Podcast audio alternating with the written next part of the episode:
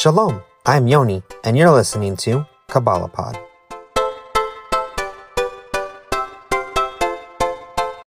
Welcome back to Kabbalah Pod. Now, today is Tanis Esther, the fast of Esther. We started the fast at dawn, and it goes until nightfall. And it's for a very special reason on our calendar. We're looking forward to the 13th of Adar. We're looking forward to Purim. Now, Adar, a very brief thing is that we are told that in the month of Adar, our joy increases. And so the month of Adar is typically a good month of mazel and hatzlacha and parnasa. And that's a good time for litigation if necessary with the rest of the world. Now, not delving too much into that, but just giving you that little detail.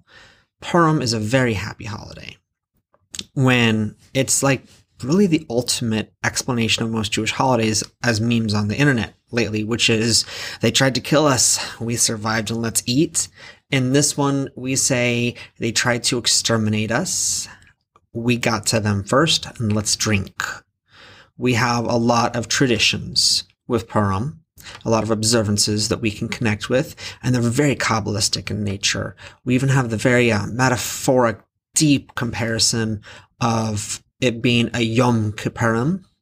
And we even have the concept of how we dress in costumes and we hide ourselves. And while we're hiding ourselves and partying, we somehow connect with the essence of Hashem. We connect with Ein Sof, and we're no longer hidden, and Ein Sof's no longer hidden. Whereas on Yom Kippur, we're the opposite. And these two are paired together. They're bound. And so we have that concept where despite everything, all this noise that's going on, we're really trying to seek Hashem in the end of it or in the midst of it. And it's a very unique experience. And Purim is absolutely amazing. I love the holiday. It's full of joy and it's full of meaning.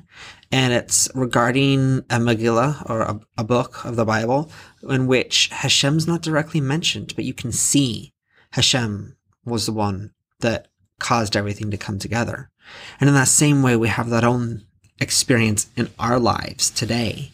We don't necessarily see Hashem written on every page of every day in the journals of our lives, but we know that he is the author behind it all and it all connects for a deeper truth, for a deeper experience, for a deeper connection to himself.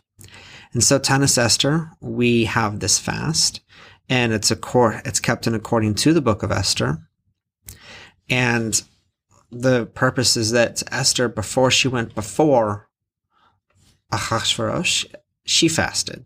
And so we fast as well. The prophets gave us four public fasts, and this is not one of them. So it's very unique. Uh, we this is not one of the fasts that's associated with the destruction of Jerusalem and with the destruction of the temple. In fact, this fast is about trying to draw near to Hashem and plead for his mercy and for his intimacy with us. In the same way that Esther approached the king uh, to intercede for the Jewish people, she fasted for three days and all the Jews fasted as well. Here we fast in memorial in our own saying, yes, let that intervention become from me too. Let what she did then apply to me now. And have that apply in my own life, in my own struggles, in my own golos, and let me connect with Hashem as well. The 13th of Adar, as the story goes, was a day set for the annihilation of the Jewish people. And because of Hashem's writing of the narrative, it was redeemed and turned around on its head, in which we were not annihilated, but those who wanted to annihilate us were instead. This is something written throughout all of history. Yes, we have lots that we mourn and we recall this mourning with the deepest essence of our heart. But we also know that Hashem is truly the writer of it all and Hashem's writing says we will survive and we will continue. And so we fast to start to draw us near And then we engage in different type of mitzvot. We give fruit baskets to friends. We give half dollar coins to charity. We party. We drink wine. It's beautiful and it's amazing and it's wonderful. And there's so much that can connect you there. In fact, there's a Gemara in Tractate Megillus that talks about Rava and Rav, Rabbi Zera and how they got together and they says that the story goes is that they drink wine and that Rava stood up and slew, slain Rabbi Zera. And then after realizing what he had done, he pleaded to Ein Sof for mercy and Rabbi Zera was revived. And then a year later, it's time for Purim again, and Rava reaches out to Rabbi Zira and says, Hey, you want to get together again? And Rabbi Zira says, A miracle doesn't happen every day. And the hidden text here, the hidden concept, the semiotic lens that we can apply here with our metaphor is that we know that wine is like Torah. Wine for the body is like Torah for the soul. And so we can read that they weren't necessarily getting drunk. They were engaging in Kabbalistic meditations and studying Torah and growing close to Hashem. And they reached a point where Rabbi Zera had gotten too close, more than what he would spiritually trained himself for. And as a result, his spirit left his body to go be united with Hashem.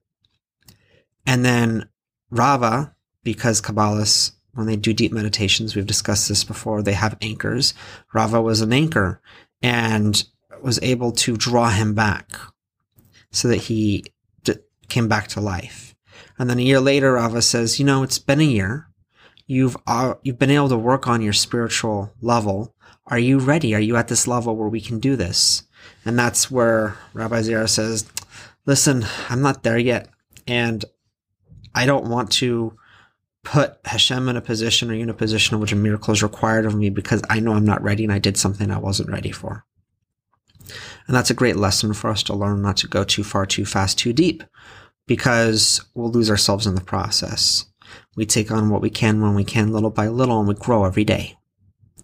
And that's essential not just in meditation, but also in the concept of taking on mitzvot. When somebody comes back to the faith of Baal Shuv, or if somebody's a ger or convert, if they take on everything all at once, they're surely going to drown and abandon.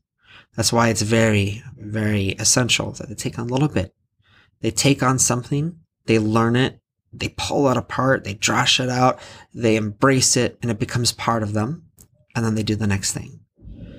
And so on Purim, when we drink wine, we drink wine so that we don't know the difference between blessed is Mordechai and cursed is Haman. But the fact is, is that we don't need wine to do that. We need sleep to do that. So wine really falls into the metaphor of Torah. So as we drink, as we celebrate, we draw ourselves closer to Hashem and his written covenant with us. So tonight begins Purim. And I wish you a Purim Sameach, one that is filled with health and joy, and that you'll discover where Hashem is in this holiday for you and have a deep spiritual moment that resonates with you and continues beyond this holiday.